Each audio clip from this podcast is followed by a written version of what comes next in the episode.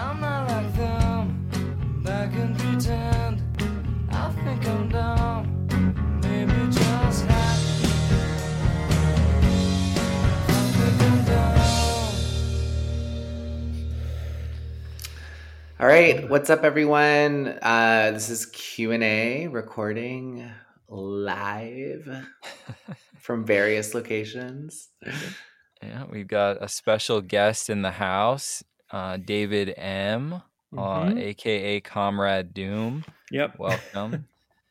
Good to Um, be here. David is yeah, thank you for joining us. And, and just uh uh as a little intro, I don't I don't know you can uh, introduce yourself in any way you want, but I just um, know you. I've followed you for a while now, and you're uh, one of these uh, kind of disreputable, um, you know, mentally unstable people that goes ar- they don't really trust the experts and they kind of tend to do their own research and all those things that you're not supposed to do and the kinds of people that we like to have on our show so yeah welcome and, and thank you for joining us Yeah, just to be a total Twitter person, he's at Comrade Doom One. Yep. C and D cop uh, capitalized. Go ahead and give us any uh, any intro you'd like to give. We don't we don't force an intro, but if you'd like to give one, you're welcome to give one. Um. Yeah. So I'm just. uh I guess the term now is uh, uh, gender critical, homosexual, COVID skeptic, um, former leftist.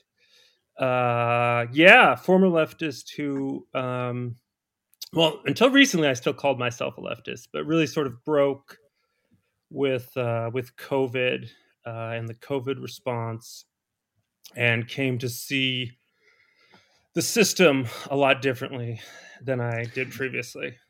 Can we or can we not call you a faggot on the pod? That's fine with me. That's fine. Okay, good. I, I self-identify as a faggot, fa- so I fag- just yeah. I, I thought I thought it would be okay. You admitted uh, you're admitted homosexual, so Correct. Yep. High faggotry. Um, high faggotry. so, well, great. You sound like the exact type of person we typically have on here. Um, everyone knows A and I are l- longtime libtards who switched switched sides during COVID. So. Yeah, okay. And can I ask? Because we just all started following each other in the past month or so. How far? Just curious. Like, how far on the left would you put yourselves? Had had you been in the past? Like the like far left? Yeah, yeah. Why don't you answer that first, day? Yeah. Um I don't like I guess I I was I I mean okay, so I was like basically a Bernie bro bef- Okay. before, you know, COVID. Um but like I was always like I guess kind of more on the like materialist or like class kind of oriented thing. So I always had issues with some of the like social justice warrior kind of woke stuff and Mhm. um would even like argue with people about stuff like that so i i always had i i mean and like this is kind of like stupid or whatever but like i used to when i was in high school i'd say like that's gay or whatever and then other people would be like oh you can't say that and like eventually I stopped, but I was like, why? Like, why? It's just stupid. I'm not like actually like hurting anyone by saying that. I don't know. Anyways, so that was kind of it was like I was definitely like leftist, whatever, like smash the system, but like not fully on board with all the like dogma or whatever. sure.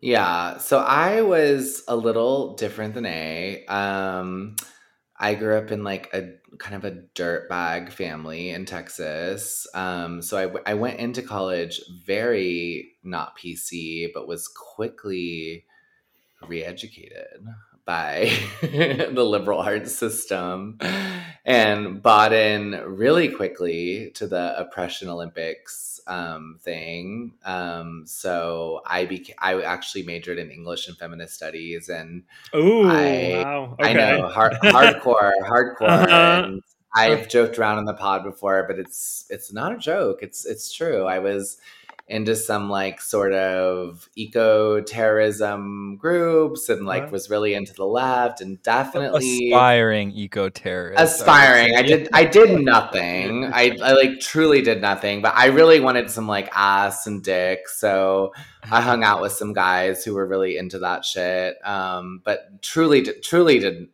nothing. I, I wish I could claim I did something cool, but I didn't. So if the CIA is listening, you know, no worries, no Nothing worries over here. Nothing interesting. Um, and I stayed pr- uh, pretty much in that uh cohort and then unlike a i morphed into sort of a hillary clinton Mm. um lib because i was a feminist capital f Ooh, and interesting. i thought that the, i thought the bernie bros were super sexist um so i did a lot of calling out instead of calling in i must say of the Bernie Bros, um, letting them know they're they were sexist. Um, and I didn't have a, a real turnaround until essentially COVID, I would say. I mean, I had some like doubts earlier on. Like I remember the one a big thing for me, which will you David will talk about this in a minute, is like uh, a gender doubt was when Mhm. Chimamanda Adichie, who I really admire. I'm not sure if you're familiar with her work. yeah, she's a- Nigerian novelist. Yeah, yeah, yeah, a yeah. Nigerian novelist, gorgeous, gorgeous, um, gorgeous writer, uh, a genius. I would Mhm. say un- unequivocally a genius. Um, and I've never read she's- her, but I know her. Yeah. yeah, yeah. I mean, I, I, I feel confident saying she's a genius. I don't consider myself a genius, but I think she is. Um, You know it when you see it. you know it when you see it yeah and she said in an interview probably 2018 2019 she said something like trans women are trans women and the Mhm. interviewer asked her what do you mean by that and she's like i just don't think they have the same experience as cis women and i asked a lot of my feminist uh, female friends about that and they were like well what she said is obviously technically true right like they they Mhm. don't have the same Yeah. experience that we had growing up they don't understand the hypersexualization that comes at like 12 and like the struggles of you know being soup like being fertile at this like childlike age and the way grown men you know like they, they don't get that. They have no idea what that's like. But we think she's a transphobic bigot. And i was just like i was like huh. I was like weird you guys can hold these these two truths Yeah. um so that was my gender critical awakening and then obviously covid woke me up to kind of like the me- the pre the medical industrial complex up. Sure. but um we'd love to hear kind of your background too Okay, so how much detail? Okay, so I we're all about the same age, right? We're all in our thirties. Is that oh, Yeah. Is that okay? i'm 34 I, i've Okay. age doxed on here before so i'm 34 Okay, okay. I yeah, so I'm I'm I guess I'm a little older. I'm 36. And okay um so for me, I mean, coming to political awareness during the war on terror and I mean, I think that's what moved me to the left as a teenager. And I mean, I've I've been on the far left in various ways, off and on, up to COVID.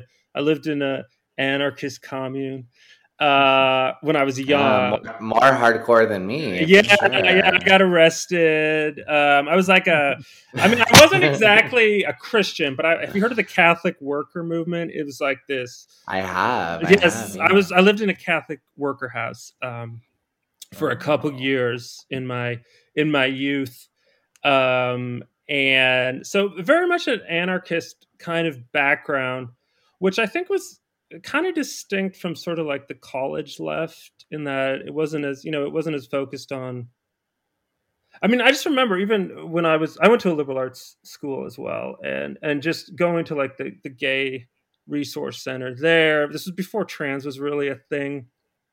I mean, it was a thing, but it wasn't a social contagion in the same way. Introducing your pronouns was still a very new and kind of avant garde practice.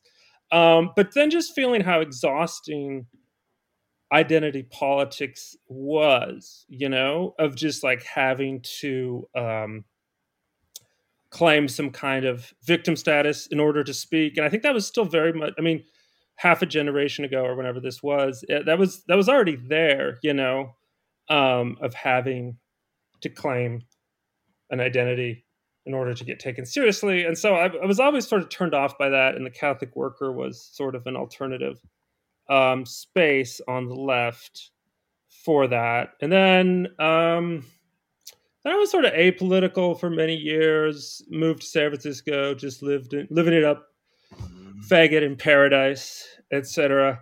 Um, and then uh, Trump was elected. I admit I kind of freaked out like a lib. You know, it was like yeah. uh, fa- fascism is here, and then I so I started I started reading again. Wait, back up for a second. Were yeah, you like a were you like a were you like a whore faggot in San Francisco?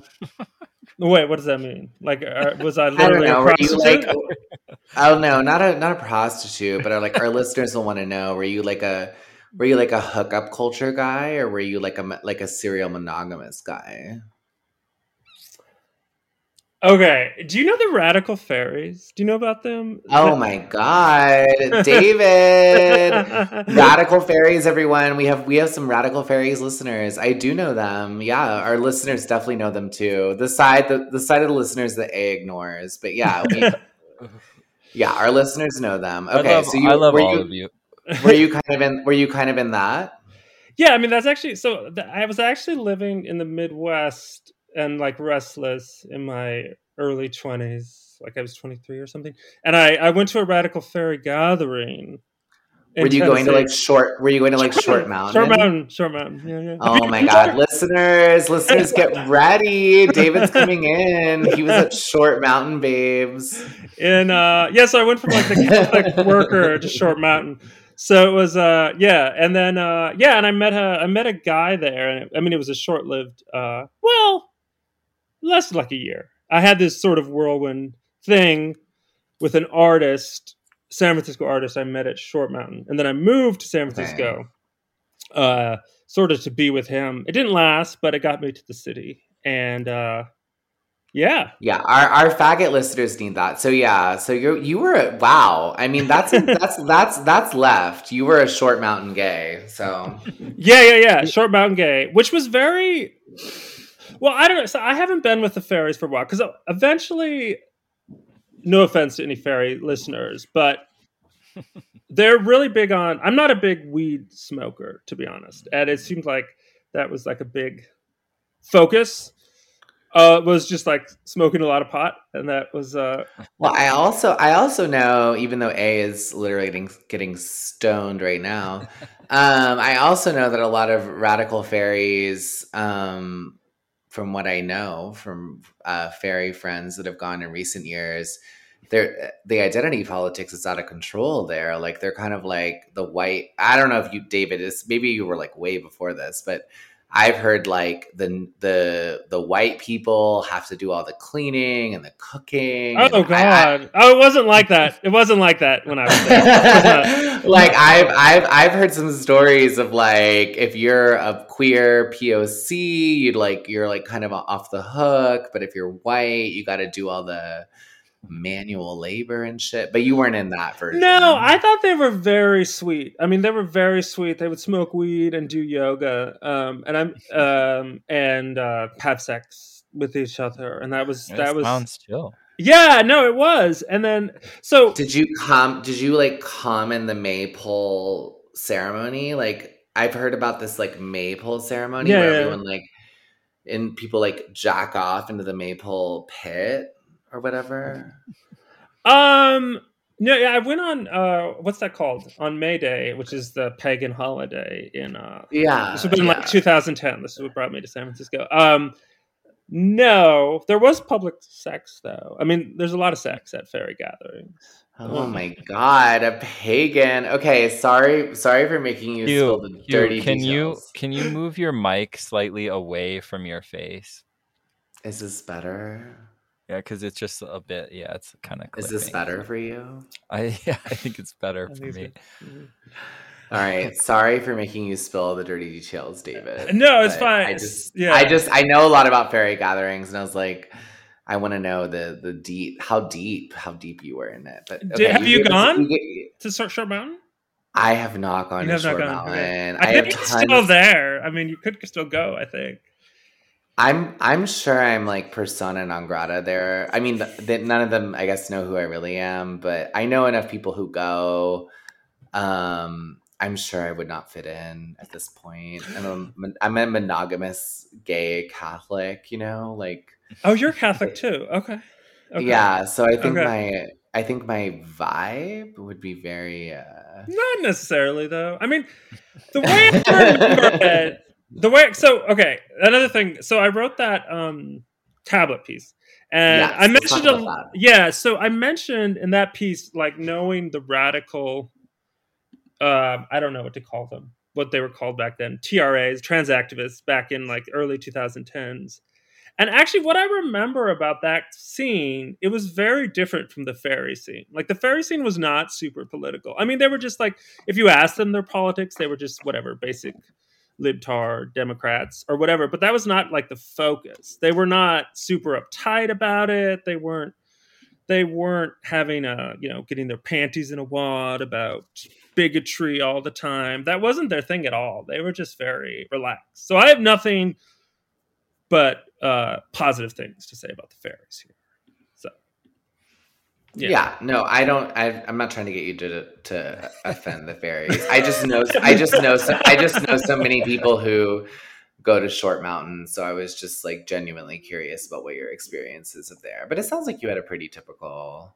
I mean, I will say now that we don't have to get into this because I, Yeah. haven't- I, I I haven't been there, so I can't possibly speak to it from a personal experience. But I know now it's like hyper woke. But anyway, keep going on your journey. You can move. You can move past the fairies now. You oh can- yeah, right, right. So the fairies, and then uh, what else was I doing? Okay, so then yeah, most of the time, um, so yeah, you I- got to San, you got to San Francisco. That's where you Right. left off. Okay, I You got, to San there. Francisco, and this is the part um, I wrote about a little bit in the tablet piece. Of just I had my best friend the first few years in San Francisco. Do you guys know about ACT Up?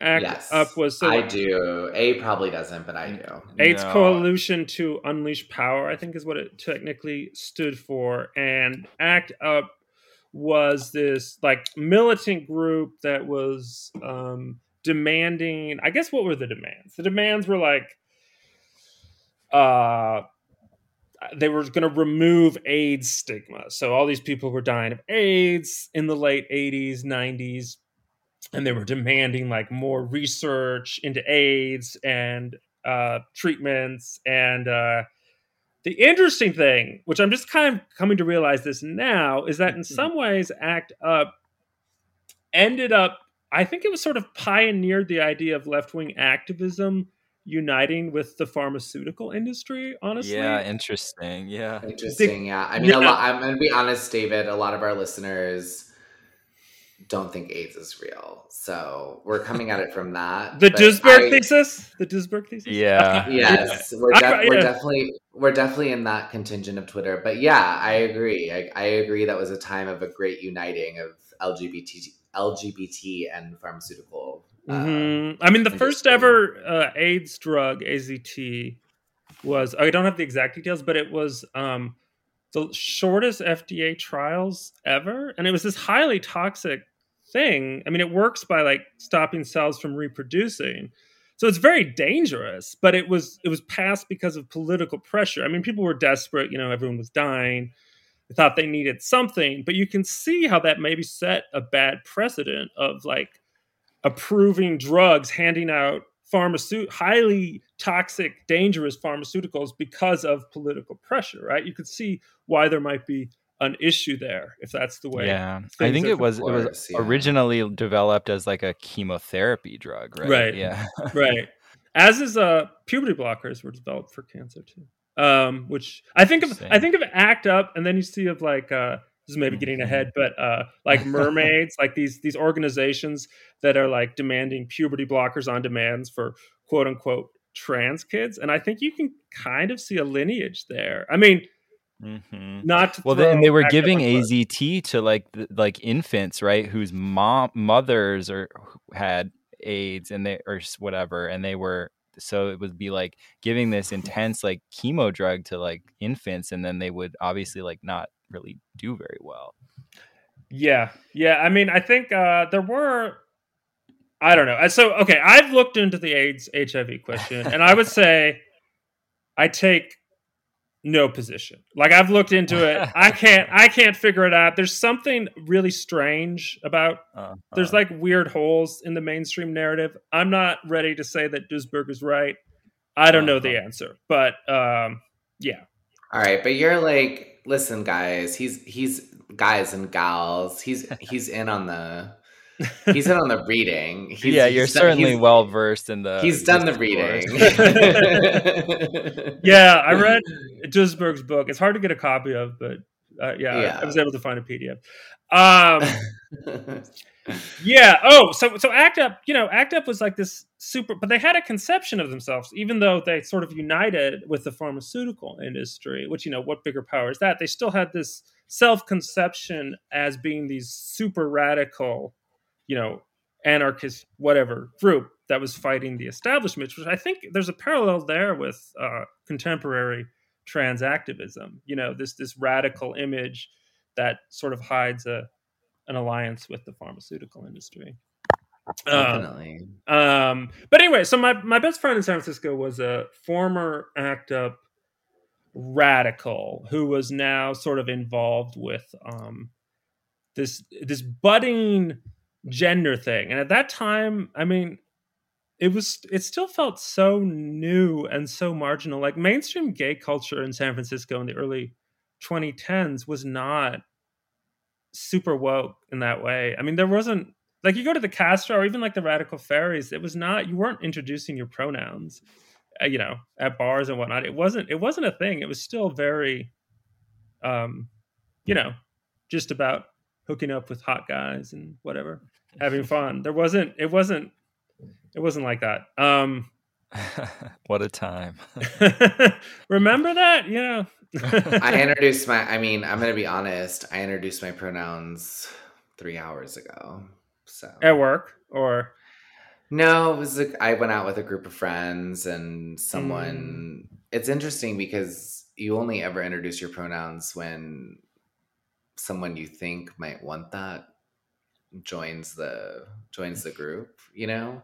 Mhm. So I was with some uh, uh, three gay guys and a woman, and Mm. someone came over who lovely person no no critiques but seemed like they were possibly giving some um gender nonconformity and it, it yeah it kind of so you just preemptively announced. you just announced your pronouns? no I, I i asked because they were introduced to me in a na- with a name that was ambiguous and then they were uh it was very like uh, it was, i'll give an example it was like aaron Mhm. um but the person clearly had like was clearly a man who had uh feminine qualities. Yeah, yeah, yeah. and i didn't want to offend anyone. So I, I i said you know what do you what do you want us to um what do you want us to, to say? And they, uh they were kind of like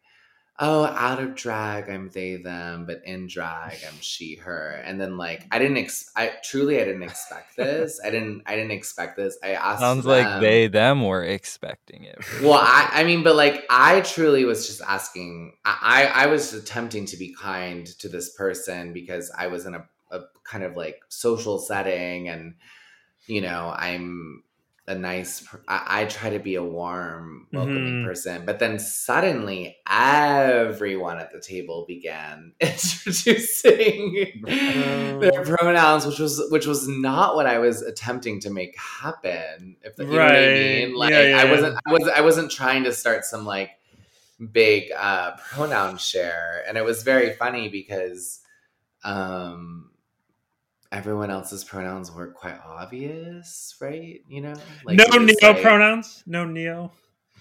pronouns? No, I mean we well, and it's interest. It's fascinating because before that, I I try to like do mask off here and there, right? Like Mhm. so, like before this other person walked over, who was a friend of one of the friends at the table. I was trying to say like, so I said something like, I don't know, I have some controversial opinions. Like non-binary is bullshit. So I try to do mask off, even when I'm with other gay guys. My Yeah. age, you know what I mean? Because I'm trying to like and like one gay guy goes, "Yeah, I, like I agree, girl." Like went like that, right? Like yeah, yeah, it was yeah. like it was like kind of like laughing.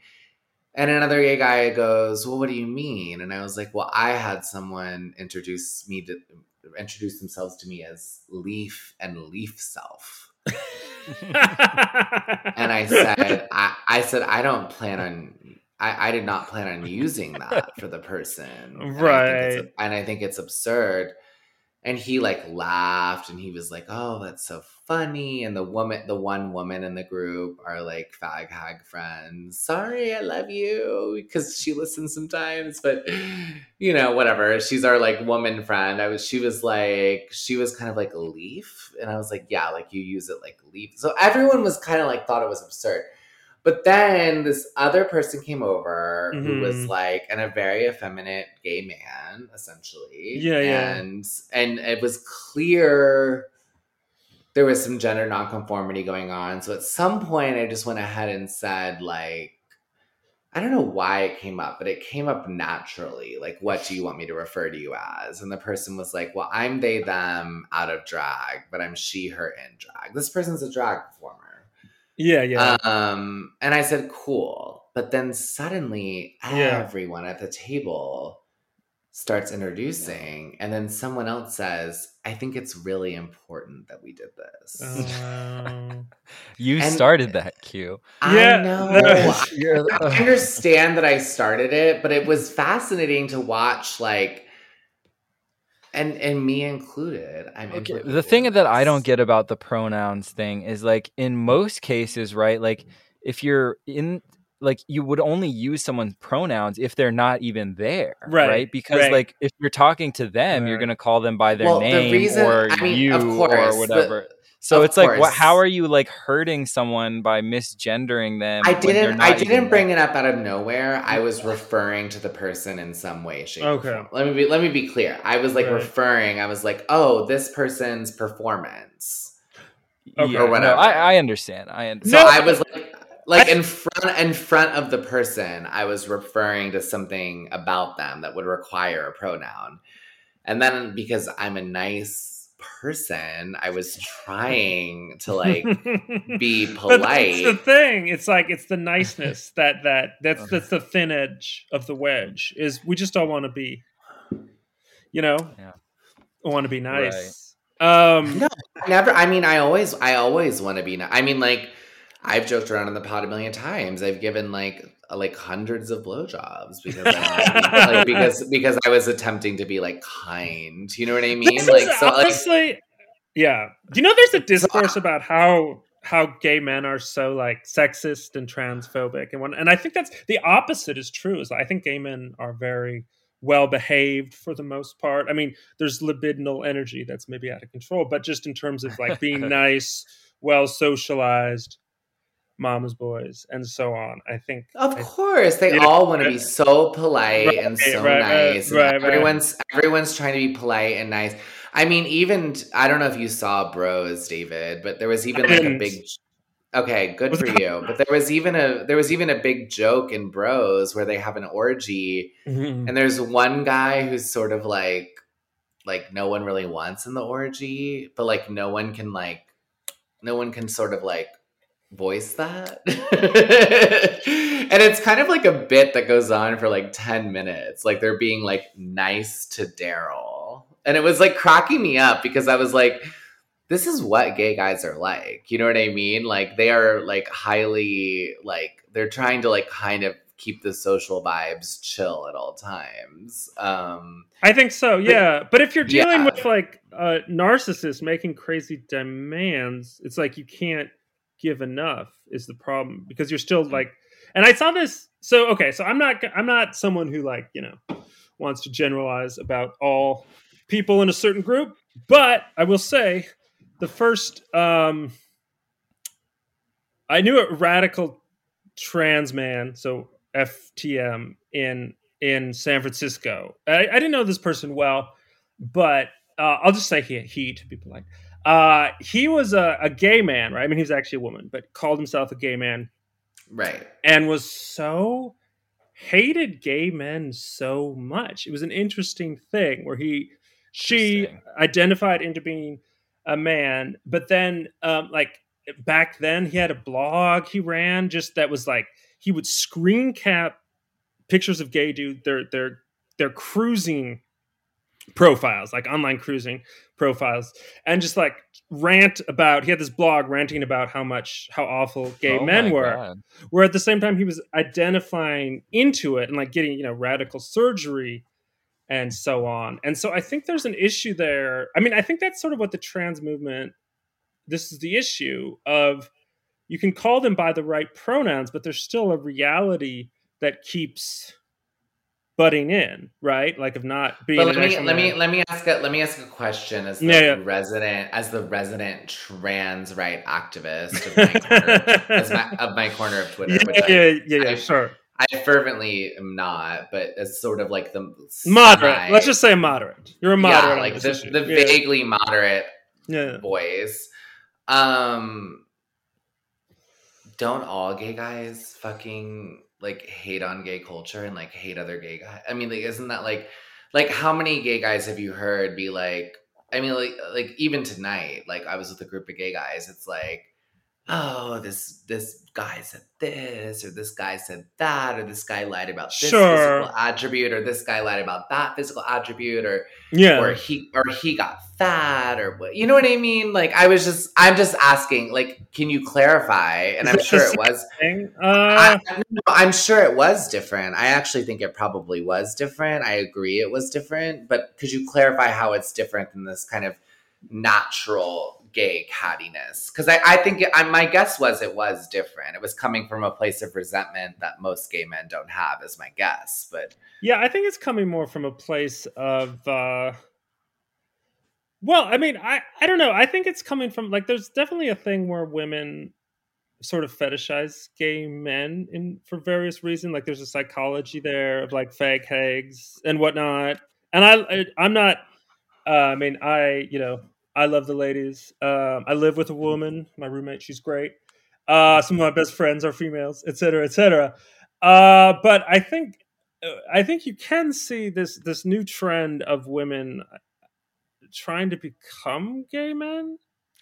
Well, that's definitely true. I mean, if you look Yeah, at rose, romance novels and and you look at like yao, like anime, like yaoi and stuff, it's all written by women, like the gay male. Mm-hmm. Mm-hmm. That's that's a huge. I mean, that's. I mean, I work in an independent bookstore. That's a huge market. Is women writing gay male sexual? Oh, okay, fantasies. interesting. Yeah, yeah, yeah. Massive market. I yeah, yeah, mean, yeah, yeah. so And- every time, every time I'm in the store, I sell books where that's the case. Well, and now, but then, yeah. So, and I think that's fine. I mean, you know, have at it in your imagination. But there's unfortunately now there's also like this vaporware, right? This this the medical industrial complex selling some of these women that they can literally become gay men, right? Right. And that's fueling, um, you know, some of the which which which to be honest i think is fascinating they don't actually want that right because to be a gay man Mhm. if we're being i remember this uh river i always forget his full name oh Do river, are yeah, you- yeah, I know river, yeah, um, yeah, yeah he's he's he's sweet we're mutual river page river Yep. is nice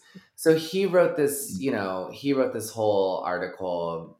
He's probably more moderate than you like in the tablet article generally speaking but he wrote this whole article about how like to be a gay man is to sort of be confronted with to accept and be confronted with kind of like endless rejection right? Because Mm. you know to be on the because f- women are totally cut out of the sexual uh landscape right so any sort of like discernibility or like decorum is gone right it's like we're talking about guys and this is how men would act without women present right like Mhm. that's what gay male sexuality is period if women weren't present most straight men would act this way too, or if or if straight women were willing to act this way. But if straight women are out of the picture, there's a lot less rejection. I feel. But let but let me let me be clear. Like if if straight women were Yeah. down to act like gay men, Sure. then the sexual marketplace for straight people would be so radically alienating to what most straight people are used to. Like mm-hmm.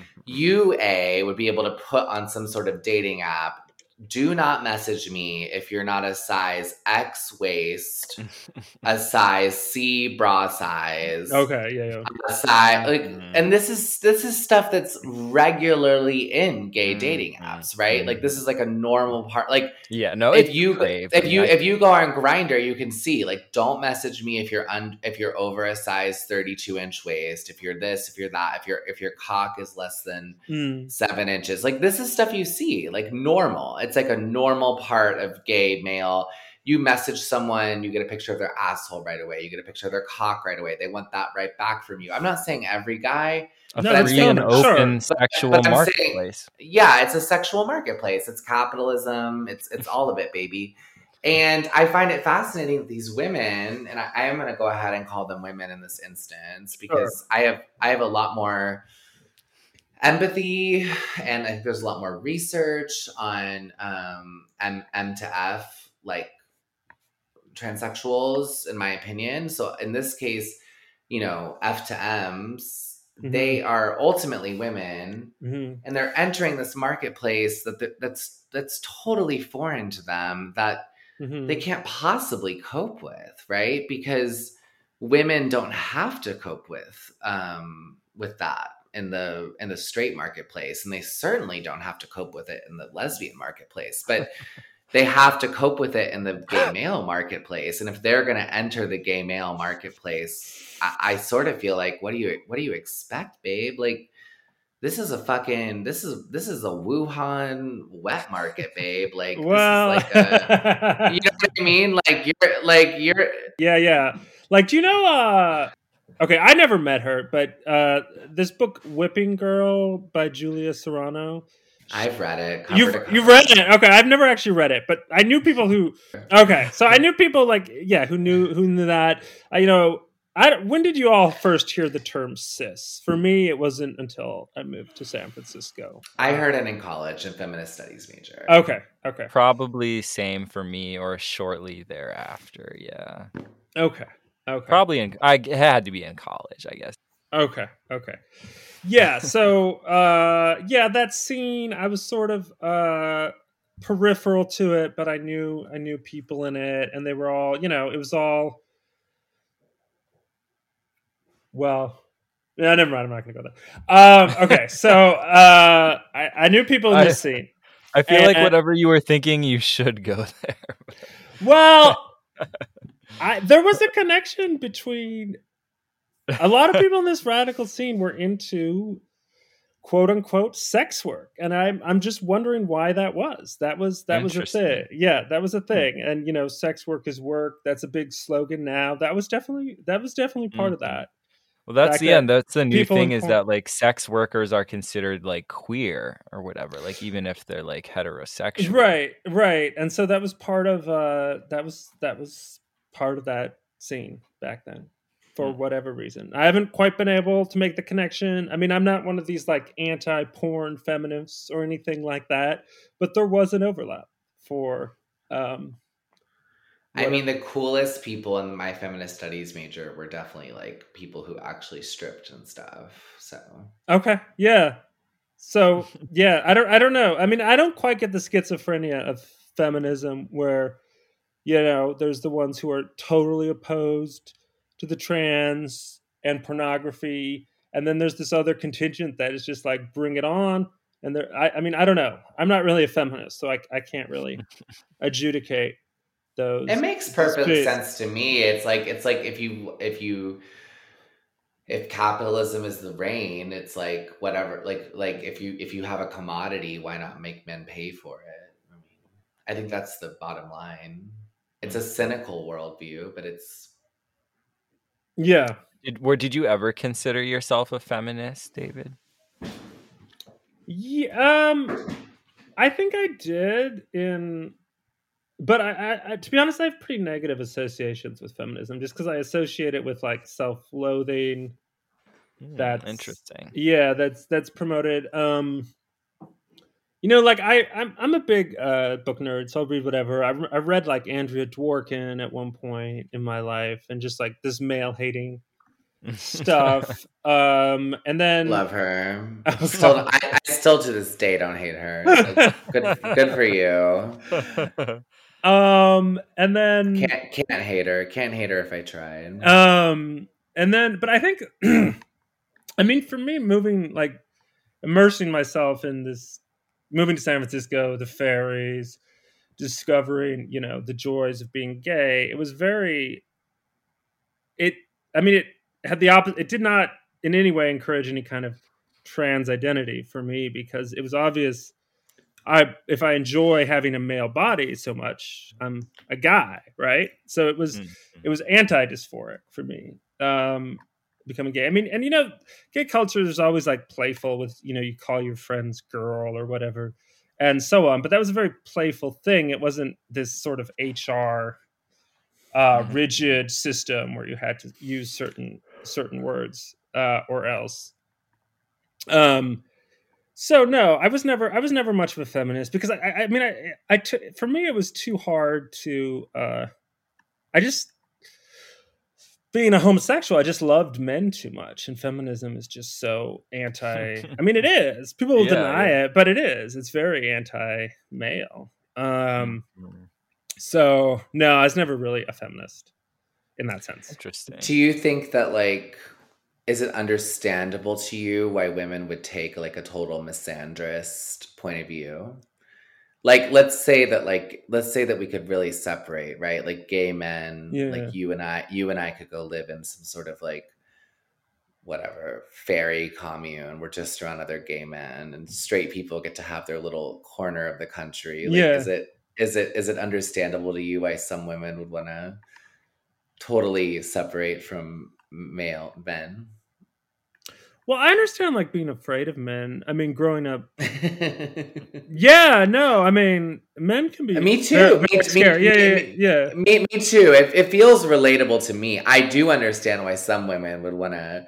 It doesn't feel like a complete like insane thing to me that some women would want to be completely. It feels insane to me they'd want to become men, but it doesn't feel insane to me they'd want to be totally separate from men. That there's women who would feel that way. Yeah, I mean, civilization isn't going to be able to reproduce itself. I mean, Of course, we, there's, there's some there's some massive problems. there's some it, but- logistical issues there. I mean, I mean, I feel like we kind of need to figure out how to get along. But you know, I mean, if some women don't just you know in their daily lives don't want to be around men, that's fine. I mean, whatever. Freedom of association. Well, that's. I mean, I, I guess I'm bringing that up, and I'm sorry. I hope. I, I, hope I, I I'm would, not- as a counterpoint to you, Q, though, is like, would you say that the men, the way that men are now, is better for women?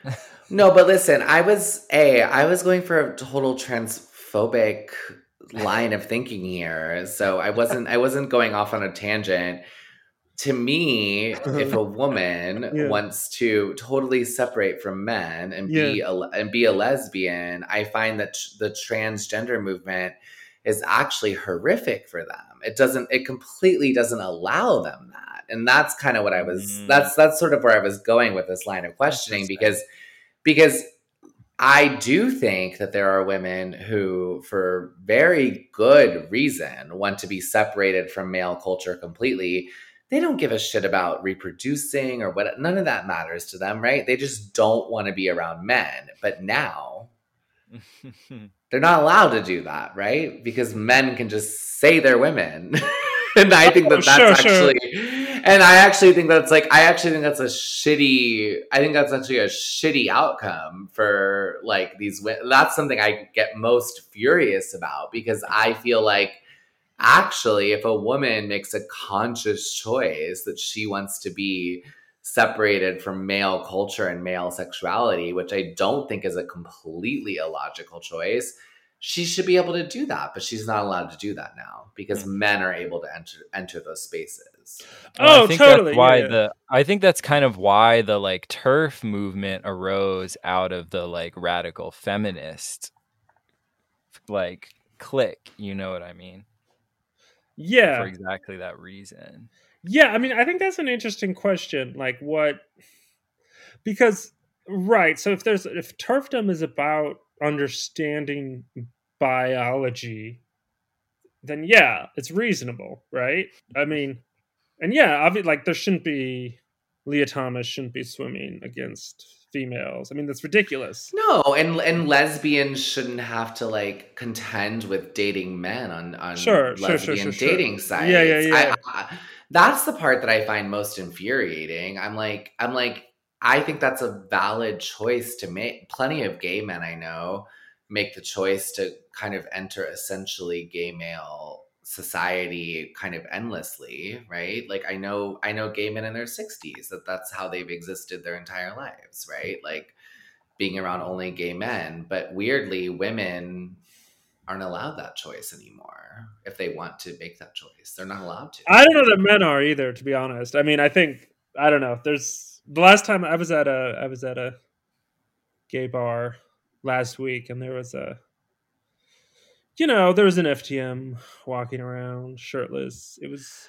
yeah. I guess I just feel like the difference is, if I'm really getting into the, this question, I feel like the difference is, is that men have a significant amount of like ability to reject sexual advances from an FTM. sure.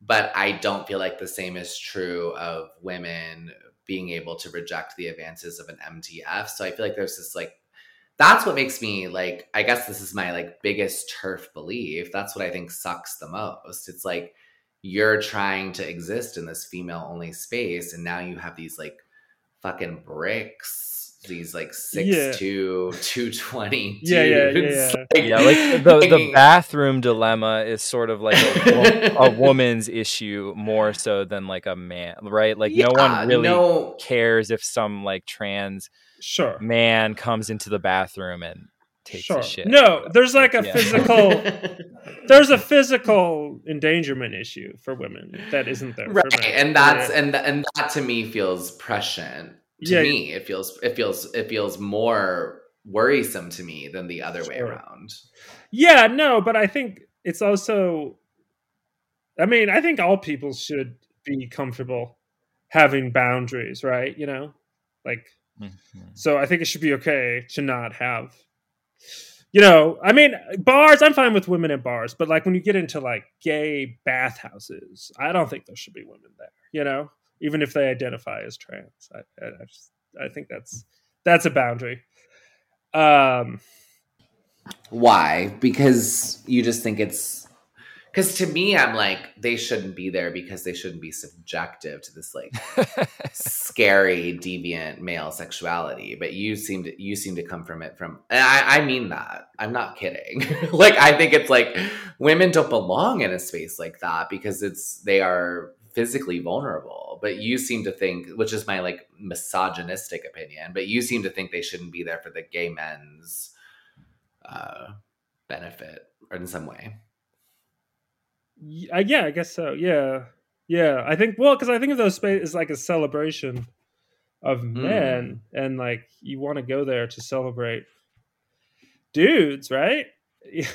like, did you read that Reddit about a trans, an FTM who went to like a gay sex party and they were like too polite to say, uh, we don't really want you here, but they just like kept turning away.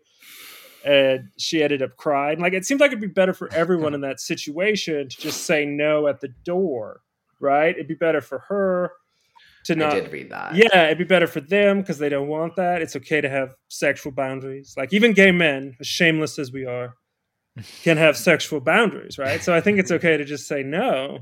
Sorry, we don't want women here. I'm sorry. Yeah, I'm making like maybe a stupid argument. I'm just like I feel like women are more more vulnerable to this ideology than men. Like I have more concerns about women with gender ideology than I do with, with Sure. men. sure. Um, but maybe it's a maybe it's not a point worth making. I just, just that's that's my bigger my bigger fear is from that. Is like women are more vulnerable than men are, generally speaking. yeah, I could see that. Yeah. Um, Um, So what happened after your your dalliance with the San Francisco emerging trans community, David? Well, um, I guess what happened, I just sort of settled down. My first few years in San Francisco were kind of wild, but then I sort of found uh, a boyfriend, moved in with him. Life got a little more domestic, um, and uh, then what happened was, you know, with 2016, um, I was really shocked uh, when Trump won. I wasn't paying a ton of attention to politics at that point, but if I, so far as I had politics, I think I was vaguely left slash lib, and um, it just seemed like it couldn't happen. And then it was like, well, why did this happen? And then I started. Um, I got really into just reading. I was reading a lot of Marx actually at the time, and trying to like un- You actually read it. yeah, yeah. I read Marx. I, Not kidding. I started a capital reading group, and we read. Uh, Wow. yeah, yeah. Wow. And I joined a small uh, socialist organization. Even it's kind of embarrassing to admit to now, but it's true. Which Uh, one? I don't really want to say the name because it wasn't DSA. It was something to the left of DSA. All right. Well, I joined DSA. You did okay. Coming okay. out on the pod. New York City, Harlem Wow. chapter. Went Oh. to three meetings. Okay. Yeah. Didn't No, get laid. oh. Yeah. yeah, but I mean, so it seemed like I mean there was a way of reading the situation that was like uh, we're living through this crisis of capitalism, blah blah blah, you know, and the neoliberal Dems are not, Which I think is uh, uh, was and is true. Yeah, I mean, there's some truth to it, uh, but it got, and I don't know. I was for a while, for a few years. I'll be honest. I was a big Jacobin reader, and like all the divisions we see now in the immediate aftermath of 2016, they weren't really there. Like Angela Nagle was still writing for Jacobin in like 2017, you know, and so it felt like Mhm. there was this this strong current, and maybe this was wishful thinking, but there was this emerging left wing current that was very much a, that saw like identity politics as like this neoliberal Hillary Clinton Mhm. type thing, and there was this this Mm. class first Marxist politics that was emerging Mhm. around like Jacobin and some other journals and the DSA and some other socialist groups, um, and that we would uh, throw this off, you know. Uh, And then that got crushed by COVID. yeah, I mean, I think there were signs even before COVID, though, that things were Yeah. uh, that it was going in the wrong direction. I mean, well, I don't know. This might divide. We've got some feminists here, so like Me Too. I think I thought Me Too was crazy because it, it just turned into this this this hysteria of like getting rid of due process and like wait, wait, wait, Yeah, yeah. David. Identify as a feminist. Okay, okay. Longer. okay, I just, I just love women and and have their have their interests. Have their and- back. and- okay, yeah, I, ha- I have their back, and I, I get why they're scared. But no, that the Me Too had some insane excesses. Of course, I right. And actually, my recognize that. I mean, my uh, yeah, Lots of women, I lots of women I know recognize that too. The extreme excesses of the Me Too movement. And the- an interesting thing about Me Too was it caused all these left wing groups just to self destruct because of internal accusations.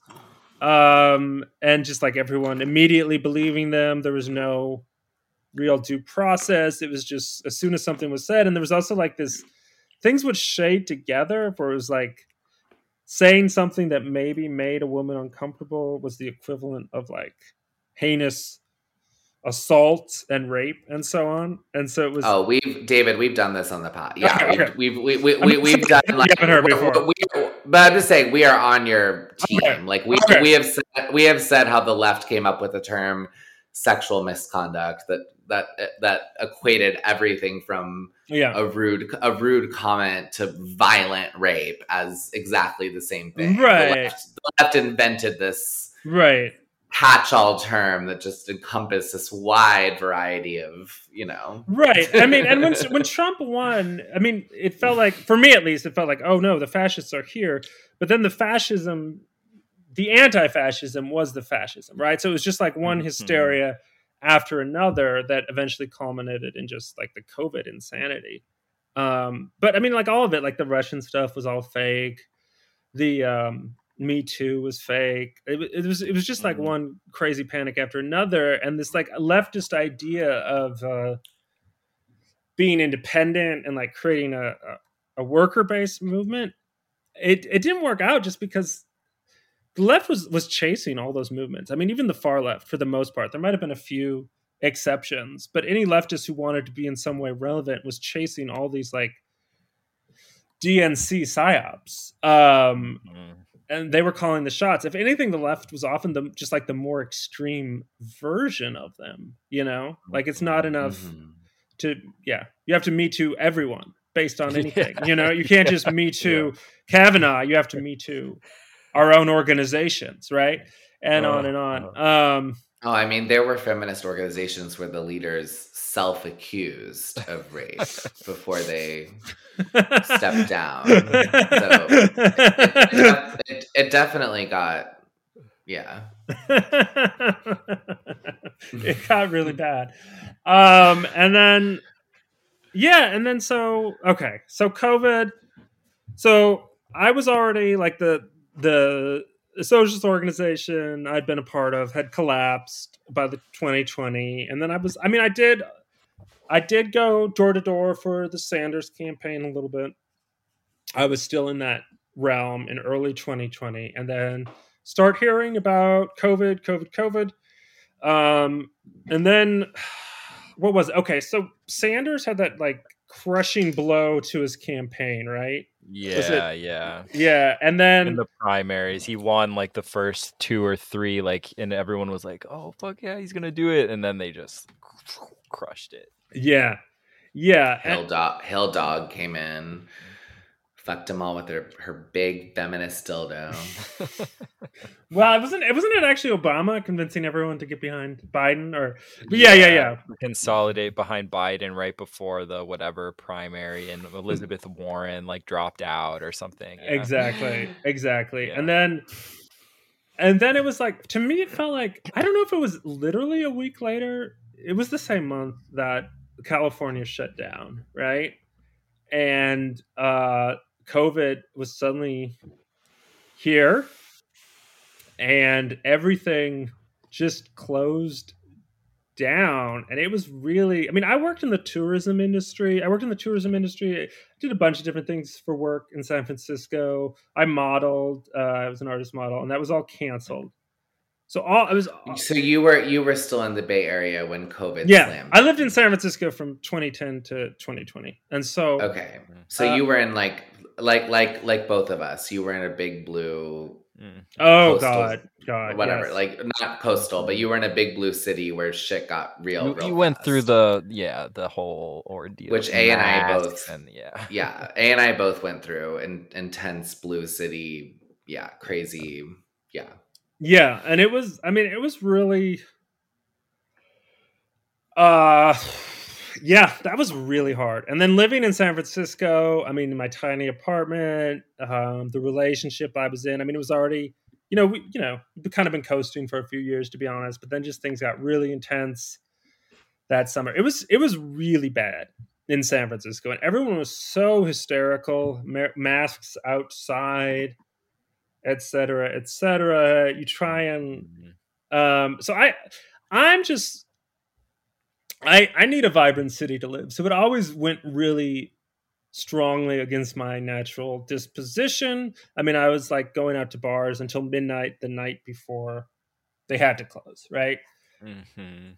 Um, and then it was just, I mean, it was just all turned off. And that was the idea. And sort of the people, most of my friends and my political home was all, uh, if anything, for it being stronger, right? Like they thought that Newsom wasn't going far enough in shutting Mhm. everything down. You know, I mean, that was the left's position, pretty much. Was Uh-huh. like, like we need, we need to actually like uh what what did they do in china they actually like lock people in their homes or something they they fuse the door shut stuff like that Yeah, anyway they, like, Oh, the left, the left wanted that. I had friends say that they were like, "Look at what China's doing," and I was like, try to try to do what China's doing where I grew up in Texas. I think that, I think that would be fucking funny because I grew up in I grew up in really conservative Uh-huh. shithole Texas, and I'm like, try to nail people in. Yeah, yeah, yeah, yeah, yeah. Because I would love to see the government try to nail people into their homes and where I grew up. Be right, and it was there was this obsession with. uh I mean, I think a lot of what drives the left right now is just like it's it's esca- what's that word eschatology, right? It's the apocalypse. It's the end times that everyone's envisioning, and it's like the end times are there. They're like the uh, get out of jail free card because you know the Bernie campaign failed, and we can't actually we're not actually that popular. We can't convince people to like us, so we'll just threaten them with the apocalypse.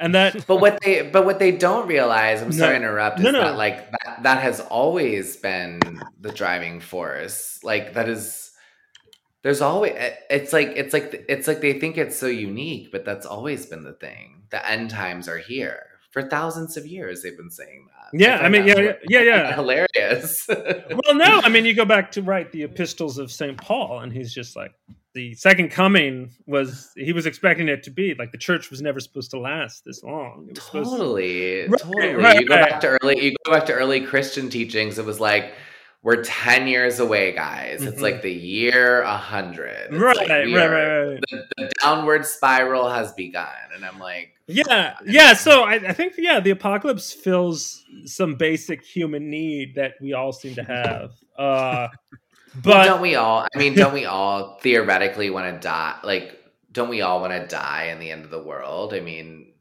none of us want the world to go on after us, and, and if we're really being honest. um, that's a good. I don't know. I, yeah, isn't that isn't isn't that a isn't that a sort of primal desire that everything ends when we end? And I think it makes your own life, yeah, feel more significant. Like yeah, it's totally. And if you don't have kids, like I don't know if you have kids, David. I'm thinking not. No, I don't. You do. I'm an uncle. Um, yeah, but if you're a homosexual without kids, you know, A has kids, so maybe Yeah, yeah. he hopes. an apocalyptic homosexual. maybe maybe maybe A hopes the world is is good for his kids, but I think it's I think even a lot of people with kids kind of hope like it all it all ends with me. well, I think yeah. I mean, it's it's probably partly egocentric, but I think there's also a hope that like the apocalypse is the unveiling, and everything, even if everything ends, everything will also make sense, like a final Mm. revelation to Mhm. vindicate your whole belief system. Um, I mean, Uh-huh. that's the apocalypse. It's not just a it's not just a purely negative thing. It's also like a uh, it's also an unveiling of the truth. Is the way the apocalypse is imagined. of Um, course. And uh, but I don't think the left was always as apocalyptic as it is now. I really don't because I think it was. It's been a while. I mean, before I was born, before we were born, but I think there was a time when the left was more connected to, uh, you know, a mass workers movement, um, and it just I mean, def- definitely, but they also wanted to, which they were probably right. I, I think they were probably right, but I mean, like the '60s mhm. Kind of revolutionaries, like they they wanted they they really believed the government was evil, and they wanted to they wanted to tear down the government, even if that meant killing Mhm. uh, millions of people. I mean, they were the, the Weather Underground was like very explicit about that, and they're like kind of like you know. But now I find it weird that the left is like the government is hundred percent right. Well, I think the '60s was the turning point because I mean, you know, the San Francisco DA who got uh, recalled, Chesa Boudin, was a Yes. child of the Weather Underground, or Yes, very so, yeah, yeah, yeah, yeah. So I think that's typical. Like the these these radicals ended up because they were students, they ended up assuming the new. Uh, Well, right. They were upper middle. They were position, they, they were sort of upper middle class people who ended up as becoming establishment themselves. But I find it, and Chesa Boudin's a great example of that. But I just I find it so fascinating that the the the thrust of the left has been anti-government to becoming the government to everyone on the left should be extremely pro-government. I, I that's that to me feels like how it's kind of gone. yeah, I mean, and that change happened uh, just in our lifetime. I mean, with Yeah. with the war, yeah. I mean, and the left is generally seems to be more pro-war now, more, yeah. They Uh, love Ukraine. right, right, right, Well, they they like pretend that it's not like a real war or that like you the United States like isn't involved or something. yeah, it's, yeah, yeah, yeah. The that- it's like this polite fiction that it's like, well, it's not like a real war or like they're the victim of it or whatever, you know. Right, right, and that. I mean, some of that might go back to Syria too, of uh, Mhm. funding, you know, proxy wars, but doing it with humanitarian, uh, sort of Mhm. liberal justifications, as opposed to, you know, during the Cold War, it was all anti-communist. Um, Mhm. Now the Well, proxy that's like wars, all. That's like all the U.S. has done for like fifty years is like fund proxy wars to ostensibly advance humanitarian. I that's know. like their. That's like their entire project. It's like we just fund these proxy wars to advance our humanitarian efforts. It around the really is like the oldest trick in the book at this. point. Sure, It's sure, pretty- sure, yeah. sure. yeah, and then well i mean the other pe- the left is now so associated with like all the scientific Oh, love the all, all, The all the medical associations and so on and i don't know yeah exactly uh how that happened can I ask? Can I ask Yeah. you because you said you said you were interested in talking about this? Like, so I I'm a, a we're the same. We're similar age, almost the same age, essentially. Mhm. I'm a hyper. I'm currently a hyper medicated adult Mhm. and have been medic medicated my, my almost my entire life. Um, Mhm. early early psych treatment Sure. since I was since I was a kid, etc. yeah, Um, it seems like you went through that too. I currently like cannot get off SSRIs no matter Yeah. how hard I try. It's the withdrawal symptoms are too intense and I freak out. yeah, yeah, yeah, yeah. I have total like Sure. you know which which are th- I have things happen to me that never happened before I took SSRIs. You know what I mean? But now I can't come off the SSRIs without like a total like I almost feel like if I'm ever gonna get off them, they're gonna have to like put me in some like sanatorium in like Switzerland for like six months. Sure. Have to like Sure. stay there until Right. I'm like clean of these SSRIs. Sure. Anyway, you said you had a past with uh hypermedicalization, which I think really connects to the trans stuff. So I'd love it if you'd uh, tell us a little bit. yeah about yeah that. yeah yeah so okay so i think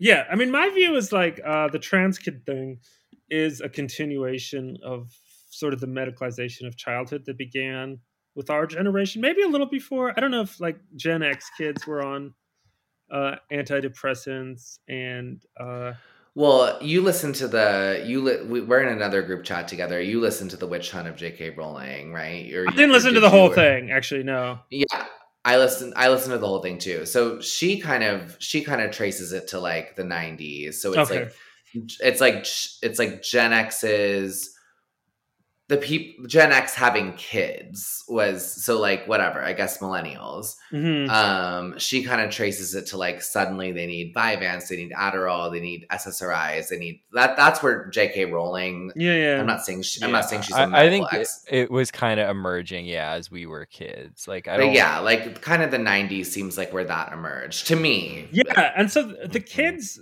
who are now adults who were raised on Prozac and uh, Adderall are now raising kids are now raising trans kids. You know, so that's Right. that's that's sort of the the slippery slope as I see it. Um, so yeah, Totally. um, my experience was it was funny because I, I came out to my parents. I was pretty young, and um, they were supportive, but they were just like, "Well, you know, maybe uh, you seem like you've said maybe you could just like see a counselor, not as like any kind of conversion therapy, but just like you know, for help." And then as soon as you start talking to them, uh, antidepressants are just like the first thing they want to give Wow. out. So I was on antidepressants for a while when I was 14. What'd you take? Uh, I think it was Zoloft. I think it was Yeah. Zoloft. I actually am not That's sure. what I'm on. I'm on Zoloft now, but I've been through the whole. Okay. I've been I've been through the whole booklet. Okay. Yeah. And then in my later teens, I started seeing um uh when I was in college, I started going seeing a counselor and I ended up on uh first Zoloft and then this is I ended up on antipsychotics for a little while, and Oh wow. Mm, wow. and those are so depending on eh, the first the, the dose was small enough that it wasn't bad but then and for me i mean kids are very very very suggestible right? And so i can totally understand how social contagion would work based on my own experience. It's like if you start to see a mental health professional you get it in your head that you're crazy right? And you start acting out um, the, the idea of being crazy is what madness is you know so it's it's it's it creates it's self-fulfilling Absolutely. Yeah. And kids and kids and kids see like I remember seeing the movie 13 like with my girlfriends when I was 13 and I didn't think of it as like some cautionary tale. I was like this is an instruction manual. oh is that about like Like- 13 year olds huffing It was like 13 year olds like huffing pain and like cutting themselves and like smoking cigarettes and like fucking guys and yeah I remember like I was like with my like you know like BPD girlfriends. We were all like 13 and like we did not see that as like oh my god, this is a horrible thing that happened to us. We were like we should be doing that. you know what I mean? Like so I totally get how like social Right. contagion is totally a thing when you're a teen because like you see that shit and you're like you think it's kind of like I hate to say it, but you think it's kind of like sexy and cool to be like oh fucked up. absolutely yeah Yeah. and you also i mean and i don't think teens necessarily i mean teens are rebellious but i i think they also i mean it doesn't occur to them to uh, look into the research behind the pharmaceuticals No. they're being prescribed you know um and so When when my friends started getting Adderall prescriptions, it was like the most exciting time of like all of our lives. I was like, oh my god. I've never even been on parents Adderall. don't look into it. I mean, they're just like, oh, Right. they can check it off the list. Oh, like that problem solved. You know, got some pills they can take. You know, Yeah, and I think, and it's understandable. Like the parents, you know, especially oh, just a sexist stereotype. I think mothers often, you know, just feel this intense need to make their child's stop hurting, to make their child's problems go away. And if if medical professionals are promising them that they can, that's so uh, irresistible. absolutely. Um, but yeah, I ended up on a pretty heavy dose of uh, anti psychs psychotics for it wasn't long, but it was just it was the worst experience of my life when I was 19. Wow. What? What? I mean, if it's not too personal, but like, Yeah. what um symptoms were you having? That I think I was just freaking out and just being very suggestible. Um, I mean, I think I just had racing thoughts and Mm. I was catastrophizing them because I was a mental patient and turning them into voices, but I wasn't actually hearing voices or having hallucinations. Mhm. But it was just, just like almost like panic attacks, sort of. yeah, yeah, yeah. And it was it was it was that. And so it was like this idea and it was oh, you know what it was? First they put me on a low dose of these things because of like Mhm. panic attacks. And then I looked up what it was and it was like this drug used to treat schizophrenia. So then I was like, "Oh, Oh, my wow. god, I'm schizophrenic." And then they eventually upped the dose. Oh wow. And I mean on, they they uh antipsychotics are honestly just chemical lobotomies. I mean, I was sleeping like 16 hours a day when Oh I was on this dose, and you couldn't when you were awake. You couldn't like I couldn't read one sentence from start to finish. How, how old were you during Nin- this time? 19 or 20? I think I was 19. Yeah. Wow. Oh my god. And then yeah, and so I don't know. If, I've I've worked in group homes, and if you you see like lifelong mental patients, they're um they have like really bloated skin, and they're shaking. They're like it's called the tardive dyskinesia, and you see them shaking like this, and um that's that has nothing to do with madness in its pure state. That's hundred percent the side effects of these drugs. Wow. Um, so they're really brutal. I mean, I know, you know, I'm sort of on the right politically now, and there's sort of like this strain on the right, like Michael Shellenberger, who's like, we need to mandate psychiatric treatment. And I just, I can't get down with that because it's just I, the I segments are so awful. Um, I'm not saying like, yeah, I don't know. I I have complicated feelings about it because I I understand the resistance and psych meds are so awful, but living where I live, it's like there's so many people who are just totally on the streets, Yeah. just completely. Sure. No one is doing anything for them at all, and I'm like, is this Is this better? better? than- Well, actually, people are doing Like, things for them because they're sort of subsidizing that, I guess, like uh, Mhm. the poverty. Um, I mean, they they are subsidized, but I'm like, this seems so inhumane to let them just Sure. literally. I mean, like, it, But I've is it looked at- better I- to lock them up in a hospital room with? I, I don't um, know, but I, I brain mean, like to me, it makes me so angry because I, I hear what you're saying. Eh? It's true. It's like, is it better to basically lobotomize them? I don't know. mm, But if you look up statistics, I mean, every year in New York City, it's like many, many people just fucking die on the street. Just Sure. die. Well, I mean, I think freeze- there's. just just freeze, just freeze to death. You know. I think And the it's like- problem I have though is is is the idea that it's a, a, problem that medicine can solve, like that the experts Mhm. can come in and prescribe.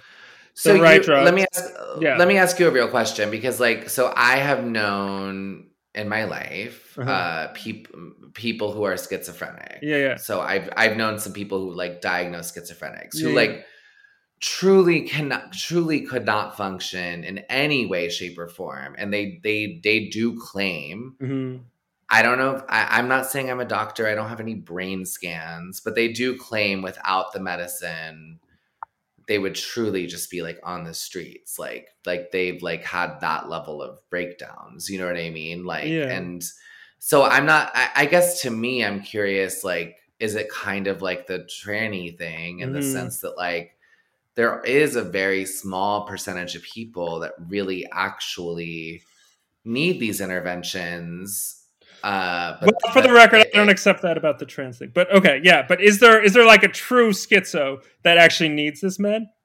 Well, I've I've Yeah. met people who have I've met people who have whatever attempted suicide a million uh well not a million times attempted suicide many times hear voices Oh, sure. cannot function cannot function in society their family is at their wits end Sure. the family is the family is essentially breaking apart siblings Yeah, yeah, yeah. parents every- parents are near divorce they've been dealing with it for decades it's awful they hate it it manifested early in childhood yeah. it's deep it's it's deeply awful for everyone involved it's essentially broken the family unit into almost nothing yeah. Yeah. and and they eventually get the person to agree to take these medications and things are like okay in the sense that they at least know the person's not going to jump off a building like tomorrow like i've met uh, like i have like literally in my life known families where that is that is Sure. what's happening.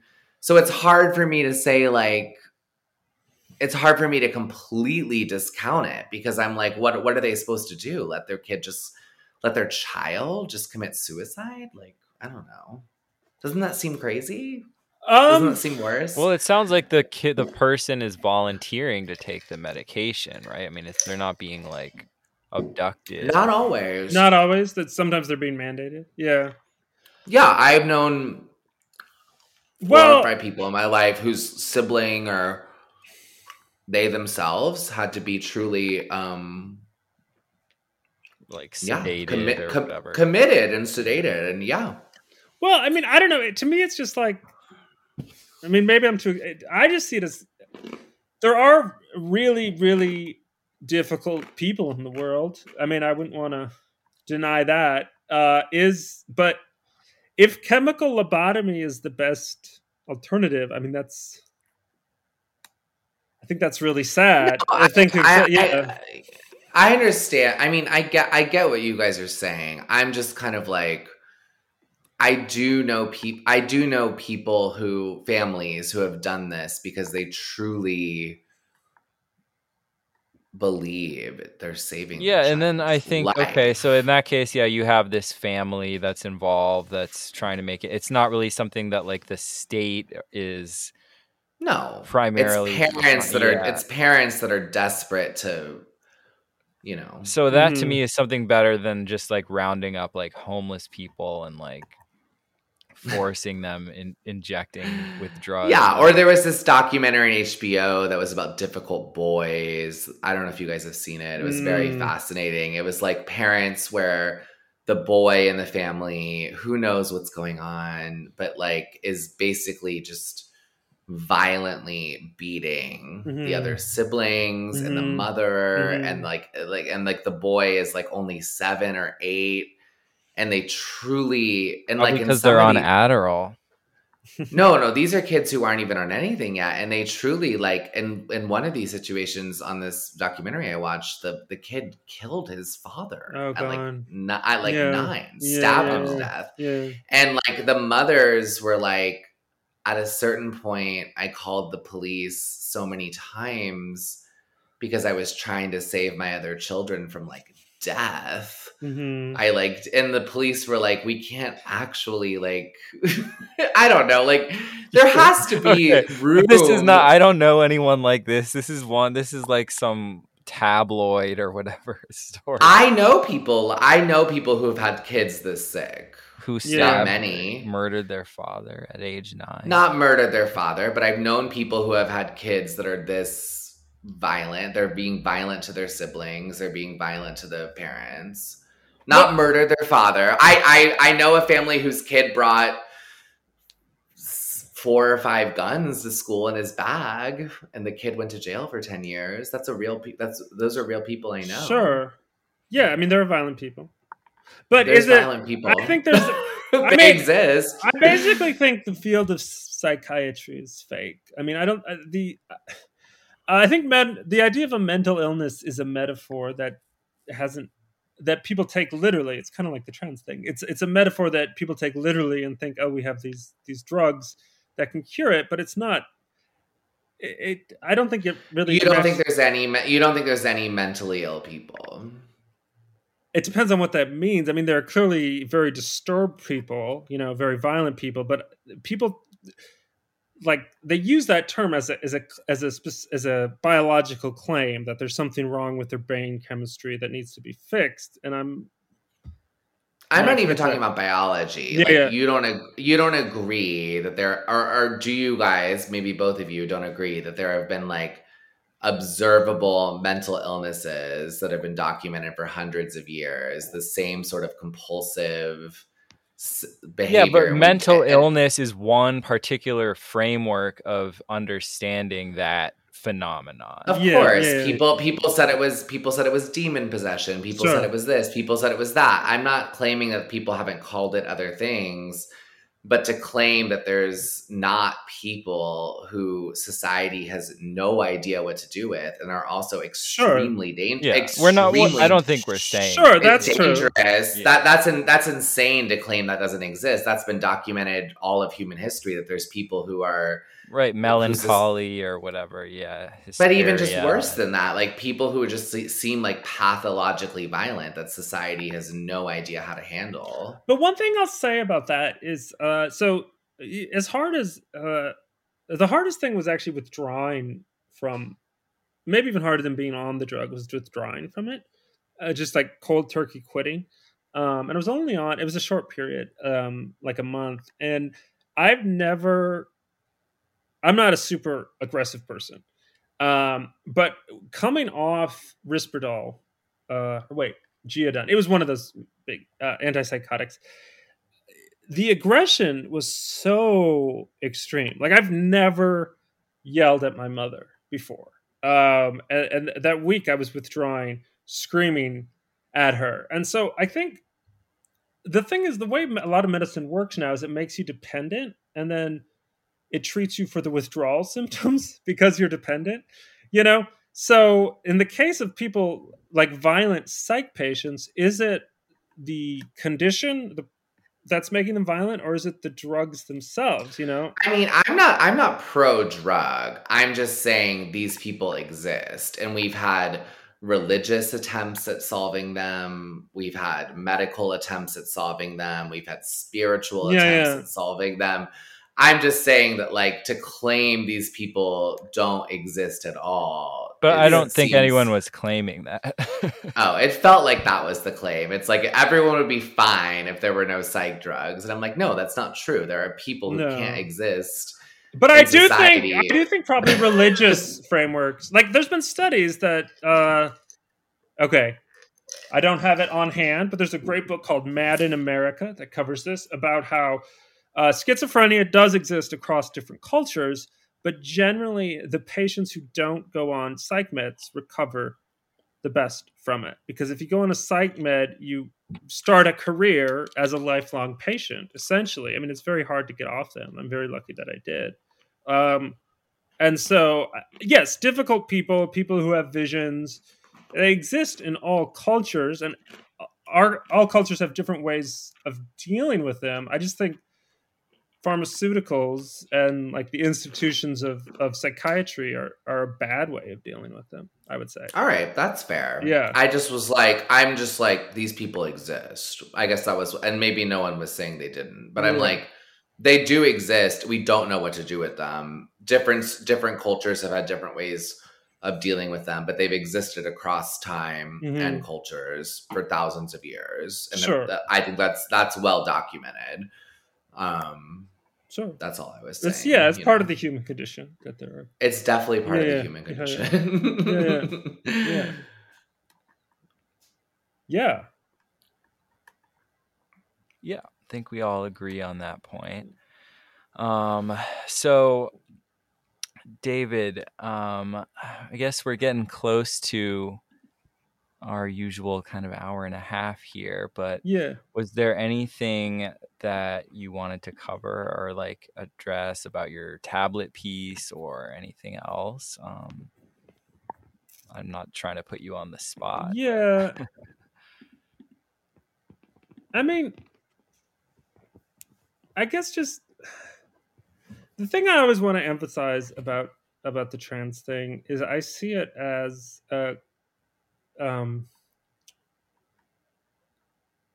a problem of like the medical industrial complex and the pharmaceutical industry. And if you, you try and frame it that way, you're still going to get called right a transphobe or someone who wants trans people to die, et cetera, et cetera. But it really doesn't mean that any more than being against antidepressants means you want people on antidepressants to die, right? You know, I mean, I think it's a very deliberately dishonest way to frame it, but a very ingenious way to frame it because then you get the whole like infrastructure of uh left-wing activism, sort of civil rights behind it. If you can get civil rights and the pharmaceutical company on the same page, right?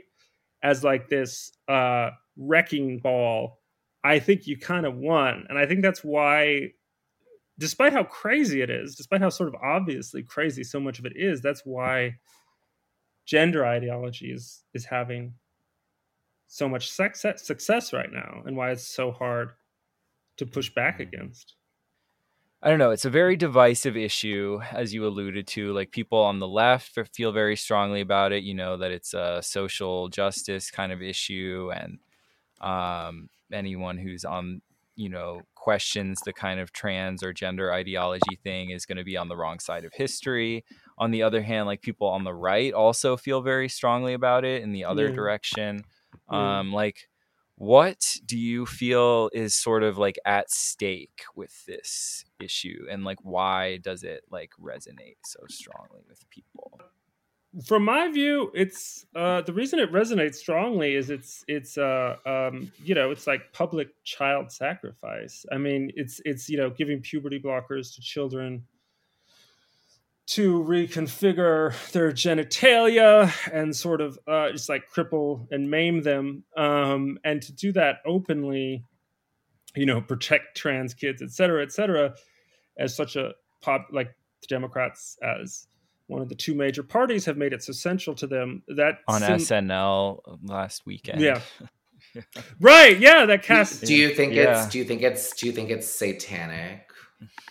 no i don't think i mean i don't think it's uh i mean i think i think the right A has, A, A has me reading this book right now. That's gotten me really into satanic program to kill oh i don't i've never to read it but No, I don't think it's. I don't think it's. And like, I don't. I mean, I guess I disagree some with the right who are, you know, obsessed. I mean, the groomer meme. I think there's some truth to that, but I think people are misunderstanding it a bit if they think this is about pedophilia because I don't really think it is. Okay. I think it's about um sort of medicine colonizing every aspect of our lives to the point now that like public child vivisection you can just perform these hideous it's like it's like a woke dr Mengele kind of deal you know? But i don't think it's i don't think it's serving another end of like a pet this is my opinion i don't think it's serving the end of like a pedophile cabal. I think it's just medicine itself sort of asserting its its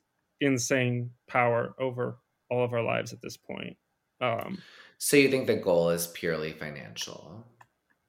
Like in your worldview? Uh no, well, um I think it's I think it's uh Do you know there's um there's this trans billionaire or multimillionaire uh Martine Rothblatt uh, I'm not sure if that's the name. But anyway, um who's who's a transhumanist, right? And so the idea is um overcoming death itself. Like so trans is uh is transgender is just one part of this transhumanist vision. So I think there actually is a certain spiritual appeal to a lot of this and this idea of the body as like this infinitely fungible material that we can do whatever we want with. And um so I, I do think there's a popular resonance there. It's not just that that it makes money though it does make money but i i can understand why that vision resonates with a lot of people like the idea of overcoming these limits. I mean it is it's a, it's a promise of overcoming the human condition right that medical technology we we can we can change our biology. Yes, yes. It's it's vaporware. It's it's the same idea as uh what was that Theranos, right? Like this idea you sell this idea of a medical utopia to people Mm. and then but then you end up with a colostomy bag, right? And you just end up with with a broken body. There's no transcendence that really happens. You just maim people and make them uh, dependent um for life. So the the the underlying Freudian aspect of all of it is fear of death. If you can change your biology, maybe you can defeat. right which i think was i think was the underlying idea uh, behind covid right i mean like respiratory Right. viruses are just a part of the human condition too we all get viruses you can't right. you can't get rid of disease but there was this promise that we could stop disease and but it was a false promise. You can't especially not with just like a stupid mask you know? And so it's the same idea of like promising the ability to change sex or to become a new gender. I mean it's very i can understand why it's so appealing but uh what did socrates say right? Wisdom is learning how to die right? So i feel like we're we're, we're losing wisdom uh in this rush towards uh technological utopia which doesn't even work. Like the technology is nowhere even there and even if it were you know it's still an evasion of the human condition which i think we can't evade Yeah, A and I have talked a lot about how like you know, ultimately like medical interventions don't really extend people's lives kind of at all, you know? Like at like in in reality, like at the end of the day. Yeah, I mean, It's most not like it- reality is most of them just don't work. They don't. They just don't work, right, Or like- there's some horrible side effect that isn't disclosed, or whatever. You know, I mean, it's not what it is. Doesn't work in the way that it's presented.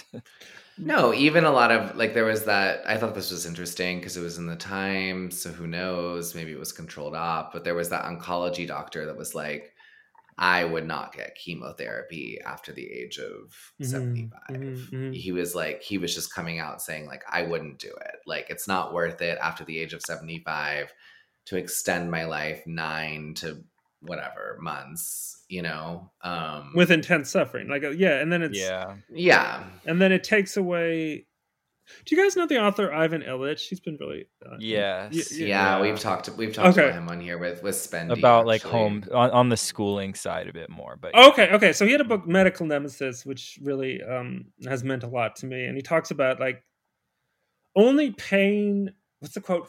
Only pain that's viewed as curable becomes unbearable so if you if you if you're able so medicine is promising this this cure for pain which paradoxically just makes the pain that much worse because you see every pain as no there's a there's a solution for this but there often isn't a solution for pain right you Yeah. just have to Yeah, why do I have this pain? There must be some way I can get rid of it. Yeah, that's Right. interesting. yeah. so then so then this promise and i think i mean i think that's part of why the social contagion is so bad among girls is you know female puberty is really it's awful right like uh and then if you tell them it's optional if you tell them it's optional uh a lot of them are just are going to want to opt out of it right um Yeah, it's scary and terrifying, and the idea that you could get pregnant is terrifying to a child. You know? Sure, sure, sure, sure.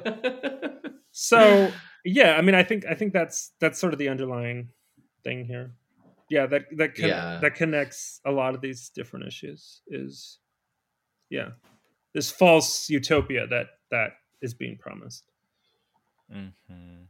Yeah, I and agree. The Illich idea too that like all these institutions kind of come to have the like opposite effect of right. like what they're like the medical industry is making everyone sick whatever Right. you know like the schools are like making everyone stupid you know like every- right right right yeah and so the yeah so there's a counterproductive aspect when when this all gets institutionalized like you could say like academia right now is the biggest enemy of free thought right or journalism is the biggest enemy of free speech right now um and on and on so the arts are the enemy of creativity at this moment as as they're institutionalized um and uh yeah I don't know what the solution is. I mean, I don't think there. I'm no longer really a Marxist, so I don't think there is a radical solution. I think we just need to learn to learn how to die basically learn to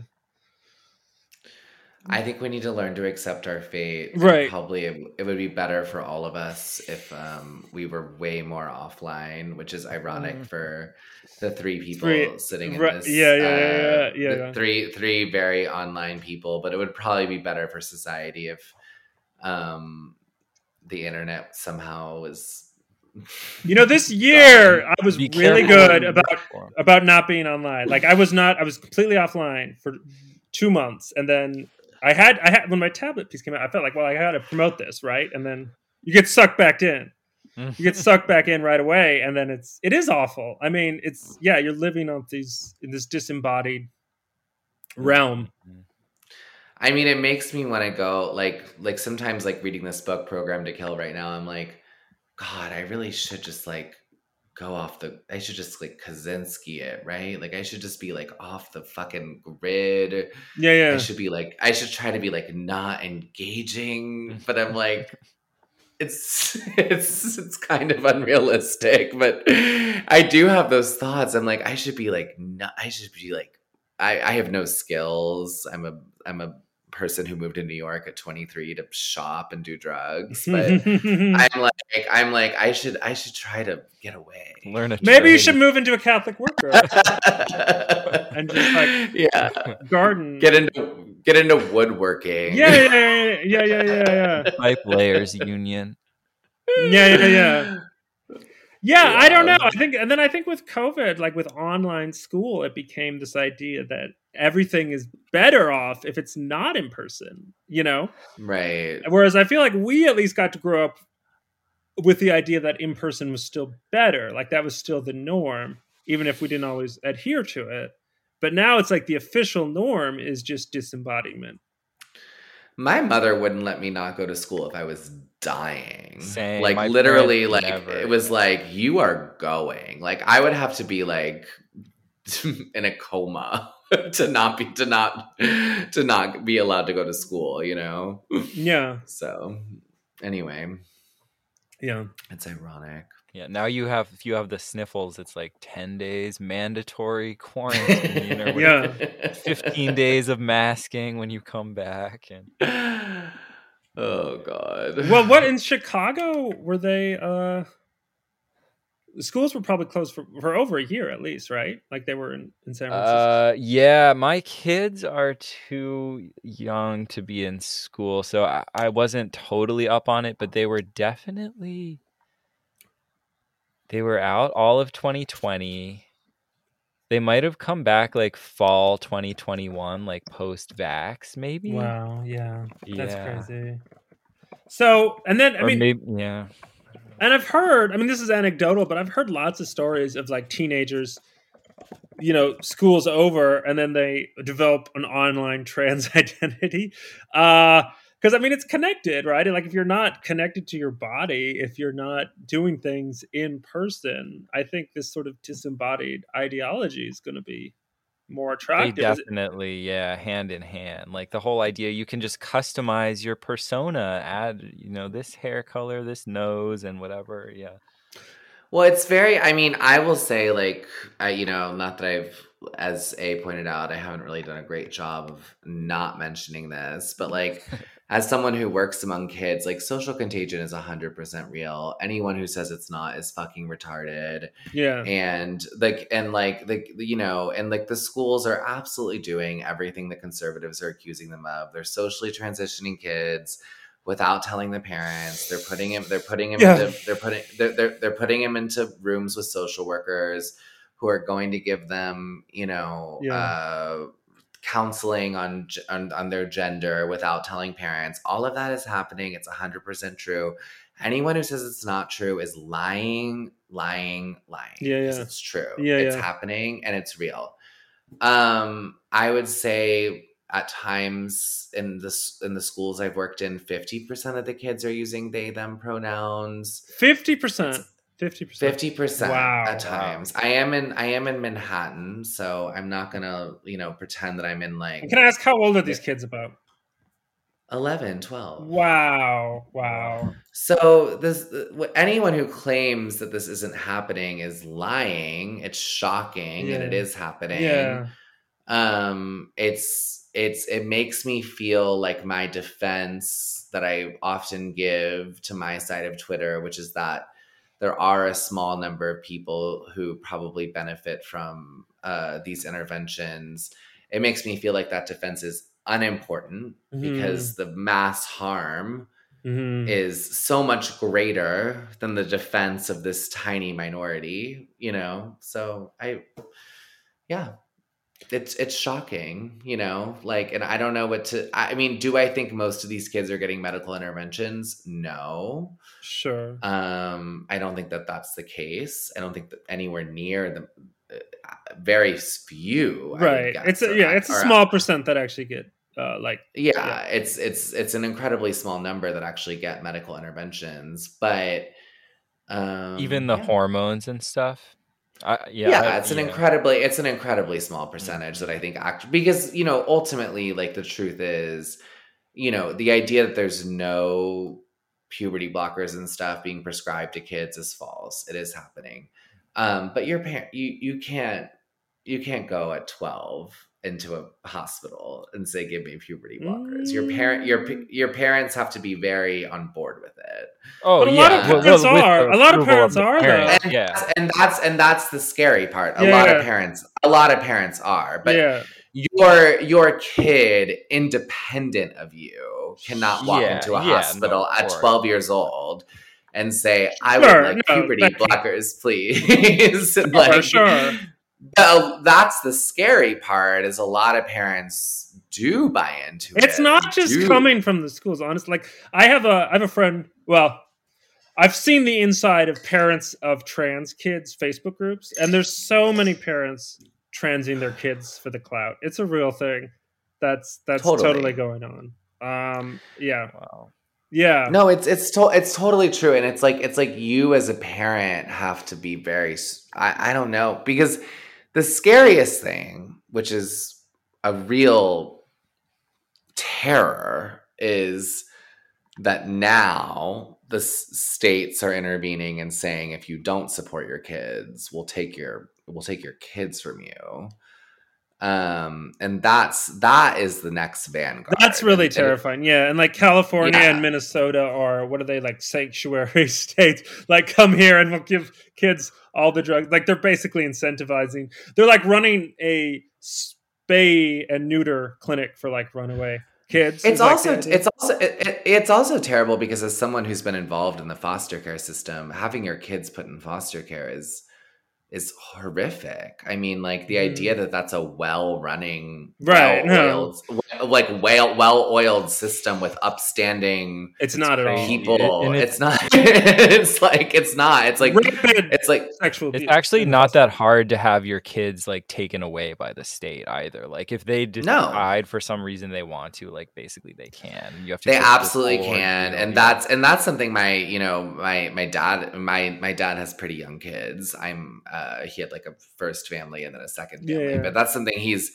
that's something he's talked about a lot is like he's like in america he he hasn't lived very much of his life in america but he's like in america it's like they can really take your kids mm-hmm. doesn't take a lot to take someone's kids away from them, which is terrifying. It's insane. I mean, like that should be so hard to do to take someone's children away. From Well, them, and the I think. institutions that are all there supposedly to protect children uh, are pretty much like the what's that? The Academy, American Academy of Pediatrics, is Oh, completely uh, captured by gender uh, nonsense. Uh, the affirmative model, give kids puberty blockers, and so on. So, I mean, all the, I mean, I could see, you know, there are abusive parents, um, and may, there are maybe situations where social workers should step in, but all these institutions now are captured by gender ideology. You know, But they rarely, I mean, they, re- again, reading Programmed to Kill Everyone. So I'm very black pilled right now. But th- they rarely, the social workers rarely get the people who Mhm, are are most horrific. sure. Rarely rarely do they catch those people you know like yeah, yeah, yeah. You, they usually they usually the, the most horrific abusers of killed children almost never get caught but yeah they'll they'll they'll take i mean it seems like more and more they'll so anyway that's that's the final thing i'll say is like i do feel like my defense of like there's probably a small percentage of people who really benefit from these uh, is is sort of rings hollow when I think about the terror, the terrifying idea that the state is going to find like even more overreach to take people's kids from them than they already have, which I think is already very bad. I think most of the time, like I don't even, if you want my honest opinion, I don't even think your kids should be taken from you if you have a drug problem. Like I don't even that to me uh, to me that's not an excuse to take your children away from you. Like you have to really prove the parent has like malicious intentions in my opinion to take it to take a child from a parent that that should be so sacred i don't know Yeah, I haven't thought about it a lot, but I have. I mean, I agree that like, yeah, there's only in very extreme circumstances would warrant like having your children taken away from you. extremely extreme in the sense that like you are literally abusing your children in my opinion in my in my personal opinion anyway we are running over Yeah. way over time Okay. Uh, yeah.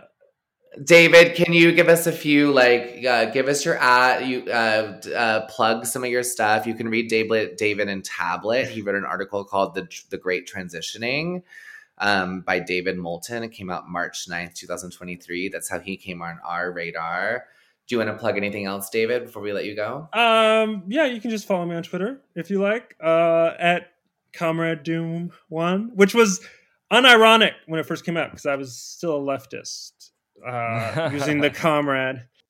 Well, it was nice talking with you. We'll definitely have you back at some point. Yeah, thanks for joining. All right, have a good night. right. Bye, guys. Bye.